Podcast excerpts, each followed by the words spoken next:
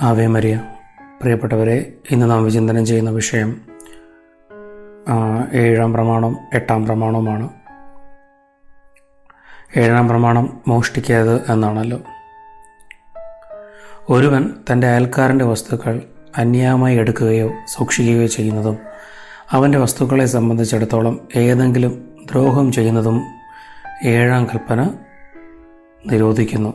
ഭൗമിക വസ്തുക്കളുടെയും മനുഷ്യരുടെ അധ്വാന ഫലങ്ങളുടെയും സംരക്ഷണ നീതിയും സ്നേഹവും പുലർത്തണമെന്ന് ഇത് കൽപ്പിക്കുന്നു. പൊതുനന്മയ്ക്കു വേണ്ടി വസ്തുക്കളുടെ സാർവത്രിക ലക്ഷ്യത്തെ ആദരിക്കാനും സ്വകാര്യ സ്വത്തിനുള്ള അവകാശത്തെ മാനിക്കാനും ഇത് ആവശ്യപ്പെടുന്നു. ഈ ലോകത്തിലെ വസ്തുക്കളെ ദൈവത്തിനും സഹോദര സ്നേഹത്തിനും വിധേയമായി ക്രമീകരിക്കുവാൻ ക്രൈസ്തവ ജീവിതം പരിശ്രമിക്കുന്നു. കാത്തിസം ഓഫ് കാത്തലിക് ചർച്ച് രണ്ടായിരത്തി നാനൂറ്റി ഒന്നിൽ ഇതിനെക്കുറിച്ച് വിശദീകരിക്കുന്നവയാണ്. പ്രിയപ്പെട്ടവരെ സുഭാഷിതങ്ങൾ ഒമ്പത് പതിനേഴ് മുതലുള്ള തിരുവചനങ്ങൾ നാം ഇങ്ങനെ കേൾക്കുന്നു. മോഷ്ടിച്ച ജലം മധുരവും രഹസ്യത്തിൽ തന്ന അപ്പം രുചികരവുമാണ്. എന്നാൽ അവിടെ മരണം പതിയിരിക്കുന്നുവെന്നും അവളുടെ അതിഥികൾ പാതാള ഗർത്തങ്ങളിലാണെന്നും അവനുണ്ടോ അറിയുന്നു. ഒന്ന് കോരുന്തോ സാറിന്റെ പത്തിൽ നാം ഇങ്ങനെ കേൾക്കുന്നു. കള്ളനും കവർച്ചക്കാരനും ദൈവരാജ്യം അവകാശമാക്കുകയില്ല എന്ന്. പ്രിയപ്പെട്ടവരെ കുറച്ച് കാര്യങ്ങളൊന്ന് ഓർമ്മിപ്പിക്കട്ടെ. ചിലപ്പോൾ നാം അറിയാതെ വിട്ടുപോയ കാര്യങ്ങളൊക്കെ ആയിരിക്കാം. അല്ലെങ്കിൽ അറിഞ്ഞുകൊണ്ട് ചിലപ്പോൾ വിട്ടുപോയതൊക്കെ ആയിരിക്കാം. തൊഴിൽ സ്ഥാപനങ്ങളിൽ നിന്ന് ചില വസ്തുക്കൾ എടുത്തുകൊണ്ട് വരിക. നമുക്ക് ചുറ്റുമുള്ള പറമ്പിൽ നിന്ന് അന്യവന്റെ പറമ്പിൽ നിന്നോ അല്ലെങ്കിൽ വനത്തിൽ നിന്നോ അനധികൃതമായിട്ട് സാധനങ്ങൾ എടുക്കുക തടിയോ എന്തെങ്കിലുമൊക്കെ ആയിക്കൊള്ളട്ടെ. ചില വസ്തുക്കളുടെ ക്രയ ക്രയവിക്രയം നടത്തുമ്പോൾ അതിനകത്ത് തിരിമറി കാണിക്കുക. ചില നമ്മളുണ്ടാക്കുന്ന വസ്തുക്കൾക്ക് അനാവശ്യമായിട്ട് വിലയിട്ട് കൊടുക്കുക. അതുപോലെ തന്നെ നമ്മുടെ ഗാർഹിക ആവശ്യങ്ങളായ വെള്ളം അല്ലെങ്കിൽ വൈദ്യുതി ഇവയിലൊക്കെ കൃത്രിമം കാണിക്കുക. പിന്നെ മനസ്സിന് ഇഷ്ടപ്പെട്ട എന്ത് സാധനവും മറ്റൊരാൾ അറിയാതെ മോഷ്ടിക്കുക. അന്യന്റെ വസ്തുക്കൾ പ്രത്യേകിച്ച് പൂക്കൾ ചെടി മോഷ്ടിക്കുക ഇതൊക്കെ കൊച്ചു കാര്യങ്ങളാണ്. പക്ഷേ ഇത് നാം വിചിന്തനം ചെയ്യേണ്ടതും തന്നെയാണ്. അതുപോലെ പൈറേറ്റഡ് ആയിട്ടുള്ള കാര്യങ്ങൾ പൈറേറ്റഡ് സിനിമ സാധനങ്ങൾ സോഫ്റ്റ്വെയർസ് അത് ഒരു പാപം തന്നെയാണ്. പിന്നെ കൂട്ടുകൂടി മറ്റുള്ളവരുടെ മൃഗങ്ങളെ അവരറിയാതെ മോഷ്ടിക്കുക പണമിടപാടുകളിൽ കള്ളക്കണക്ക് കാണിക്കുക അതുപോലെ തന്നെ നമുക്ക് കിട്ടിയ ജോലി ഫോർ എക്സാമ്പിൾ കോൺട്രാക്റ്റ് വർക്കോ അങ്ങനെ എന്തെങ്കിലും അതിനകത്ത് തിരിമറി കാണിക്കുക ഒരു വചനം ഓർപ്പിക്കട്ടെ മാർക്കോസ് എട്ടിന്റെ മുപ്പത്താറ് നാം ഇങ്ങനെ കേൾക്കുന്നു. ഒരുവൻ ലോകം മുഴുവൻ നേടിയാലും തന്റെ ആത്മാവിനെ നഷ്ടപ്പെടുത്തിയാൽ അതുകൊണ്ട് അവൻ എന്ത് പ്രയോജനം? മനുഷ്യൻ സ്വന്തം ആത്മാവിന് പകരമായി എന്ത് വില കൊടുക്കുമെന്ന് നമ്മൾ വചനത്തിൽ കേൾക്കുന്നുണ്ട്. പ്രഭാഷകൻ ഇരുപത്തൊമ്പത് രണ്ട് മുതലുള്ള വചനം നാം ഇങ്ങനെ കേൾക്കുന്നു. നീ കടം വാങ്ങിയാൽ സമയത്തിന് തിരിച്ചു കൊടുക്കണം. വാക്കു പാലിച്ച് അയൽക്കാരനോട് വിശ്വസ്തത കാണിക്കുക. നിന്റെ ആവശ്യങ്ങൾ തക്ക സമയത്ത് നിറവേറുമെന്ന്. പ്രിയപ്പെട്ടവരെ പ്രഭാഷകൻ അഞ്ചിന്റെ പതിനാല് നാം ഇങ്ങനെ കേൾക്കുന്നു. കള്ളന് അവമതിയും കപടഭാഷയ്ക്ക് രൂക്ഷമായ ശകാരവും ലഭിക്കുമെന്ന്. പ്രഭാഷണം ഇരുപത്തൊമ്പത് അഞ്ച് നാം ഇങ്ങനെ കേൾക്കുന്നു. കടം കെട്ടുന്നതുവരെ അയൽക്കാരന്റെ കൈ ചുംബിക്കുകയും അവന്റെ ധനത്തെപ്പറ്റി പുകഴ്ത്തി പറയുകയും ചെയ്യുന്നവരുണ്ട്. കടം വീട്ടാറാകുമ്പോൾ താമസിപ്പിക്കുകയും നിരർത്ഥകമായ വാഗ്ദാനം നൽകുകയും സമയം പോരാ എന്ന് പരാതി പറയുകയും ചെയ്യുന്നവരും ഉണ്ട് എന്ന്. പ്രിയപ്പെട്ടവരെ നാം ശ്രദ്ധിച്ച് അല്ലെങ്കിൽ വിട്ടുപോകുന്ന കുറച്ച് കാര്യങ്ങൾ പറയട്ടെ. മോഷ്ടിച്ച വസ്തു സ്വീകരിക്കുന്നതും ഒരു പാവം തന്നെയാണ്. പുറപ്പാട് ഇരുപത്തിരണ്ട് മുതലുള്ള വചനങ്ങൾ നാം ഇരുപത്തിരണ്ടിൽ നാല് മുതലുള്ള വചനങ്ങൾ നാം ഇങ്ങനെ കേൾക്കുന്നു.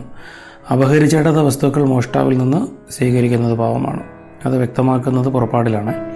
മോഷ്ടിച്ച വസ്തുക്കൾ മുഴുവൻ മോഷ്ടാവ് തിരികെ കൊടുക്കണം. മോഷ്ടിച്ചതിന്റെ ഇരട്ടി അവൻ തിരികെ കൊടുക്കണമെന്ന്. അതുപോലെ നഷ്ടപരിഹാരം നാം കൊടുക്കാതിരിക്കുക ആർക്കെങ്കിലും. അതും ഒരു പാവം തന്നെയാണ്. സി സി സി രണ്ടായിരത്തി നാനൂറ്റി പന്ത്രണ്ടിൽ ഇതിനെക്കുറിച്ച് വ്യക്തമായിട്ട് നമ്മെ പഠിപ്പിക്കുന്നുണ്ട്. അതുപോലെ തന്നെ നമ്മുടെ വ്യാപാരത്തിൽ വഞ്ചന നമ്മുടെ ബിസിനസ്സിലെ കൊള്ളലാഭം എടുക്കുക അല്ലെങ്കിൽ മറ്റൊരുവന്റെ അജ്ഞതയോ അവന്റെ ക്ലേശമോ മുതലെടുത്ത് അവനെ കൊണ്ട് അവനെ ദുരുപയോഗം ചെയ്യുക ഇങ്ങനെ പല കാര്യങ്ങളും നാം ശ്രദ്ധിക്കേണ്ടതാണ്. അതുപോലെ തന്നെ അളവ് തൂക്കങ്ങളിൽ കളവ് കാണിക്കുക ഭക്ഷണങ്ങളിൽ മായം ചേർക്കുക സാധനങ്ങളിൽ മായം ചേർക്കുക. സുഭാഷിതങ്ങൾ പതിനൊന്നിന്റെ ഒന്നിൽ നാം ഇങ്ങനെ കേൾക്കുന്നു. കള്ളത്രാസ് കർത്താവ് വെറുക്കുന്നു. ന്യായമായ തൂക്കം അവിടുത്തെ സന്തോഷിപ്പിക്കുന്നുവെന്ന്.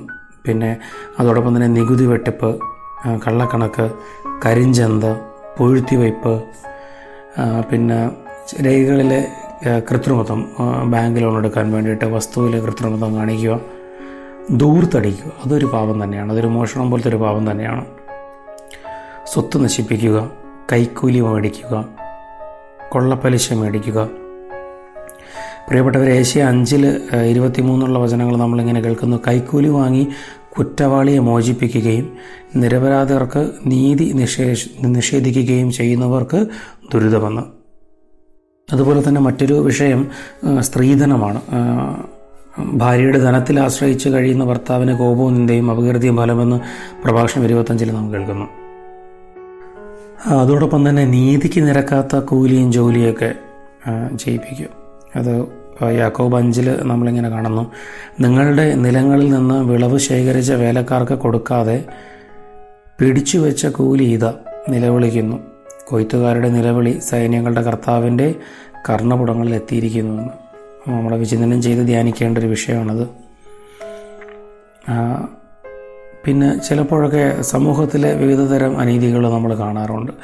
വിധി തീർപ്പിനെ സ്വാധീനിക്കുന്ന അനീതി ആ, സാമൂഹികമായ അനീതി. ഉദാഹരണത്തിന് നമ്മുടെ അഡ്മിഷന് വേണ്ടി ഡൊണേഷൻസ് അല്ലെങ്കിൽ കൈക്കൂലി കൊടുക്കുക. യോഗ്യതയ്ക്ക് നോക്കി നൽകേണ്ട ജോലിക്ക് പകരം നമ്മുടെ വ്യക്തിപരമായ താല്പര്യങ്ങൾക്ക് മറ്റൊരാളെ സ്വീകരിക്കുക. പിന്നെ പൊതുമുതൽ സ്വന്തം കാര്യത്തിന് വേണ്ടി ദുരുപയോഗം ചെയ്യുക അത് നശിപ്പിക്കുക. പിന്നെ മൂല്യനിർണയത്തിലെ അനീതി. മാർക്കിടുമ്പോൾ നമുക്ക് ഫേവർ ചെയ്ത് ചില ആൾക്കാർക്ക് മാർക്കിടാനുള്ള തോന്നൽ വിദ്യാലയങ്ങളിലെ അനീതി. വിദ്യാർത്ഥികളുടെ നന്മയേക്കാൾ ചിലപ്പോൾ വിദ്യാലയത്തിന്റെ നിലവാരം കാത്ത സൂക്ഷിക്കുക എന്നുള്ള ബോധമായിരിക്കും. ദരിദ്രനോട് കാണിക്കുന്ന അനീതി അനാഥർക്കും കുട്ടികൾക്കൊക്കെ ചിലപ്പോൾ നമ്മക്കൊണ്ട് ചെയ്യാൻ പറ്റുന്ന അല്ലെങ്കിൽ അവർക്ക് നൽകപ്പെട്ട സർക്കാരിൽ നിന്നുള്ള ചിലപ്പോൾ ഒരു കിട്ടിയ ആനുകൂല്യങ്ങളെ നിഷേധിക്കാൻ വേണ്ടി നാം പ്രേരിപ്പിക്കുക അല്ലെങ്കിൽ അതിൽ നിന്ന് അവരെ മാറ്റുക. ഒരു വചനം പറയട്ടെ. പ്രഭാഷകൻ പതിനേഴിന്റെ ഇരുപത്തിരണ്ട്. മനുഷ്യന്റെ ദാനധർമ്മത്തെ മുദ്രമോതിരത്തെ എന്ന പോലെ കർത്താവ് വിലമതിക്കുന്നു. അവന്റെ കാരുണ്യത്തെ കണ്ണിലെ കൃഷ്ണമണി പോലെ അവിടുന്ന് കരുതുന്നു. പ്രിയപ്പെട്ടവർ ഈ വചനങ്ങൾ ധ്യാനിച്ച് നമ്മുടെ ഏഴാം പ്രമാണത്തിനെതിരെ എന്തെങ്കിലും പാപം ചെയ്തിട്ടുണ്ടെങ്കിൽ നമുക്ക് കർത്താവിന്റെ അടുത്ത് ക്ഷമ ചോദിക്കാം. ആ ദൈവം നമ്മളെ ഈ ഒരു മേഖലയിൽ വിടുതലിന് വേണ്ടിയിട്ട് നമ്മളെ സഹായിക്കട്ടെ എന്ന് നമുക്ക് പ്രാർത്ഥിക്കാം. അവയ മരിയ പ്രിയപ്പെട്ടവരെ എട്ടാം പ്രമാണം കള്ളസാക്ഷ്യം നൽകരുത് എന്നുള്ളതാണ് നമ്മളന്ന് ധ്യാനിക്കുന്ന വിഷയം.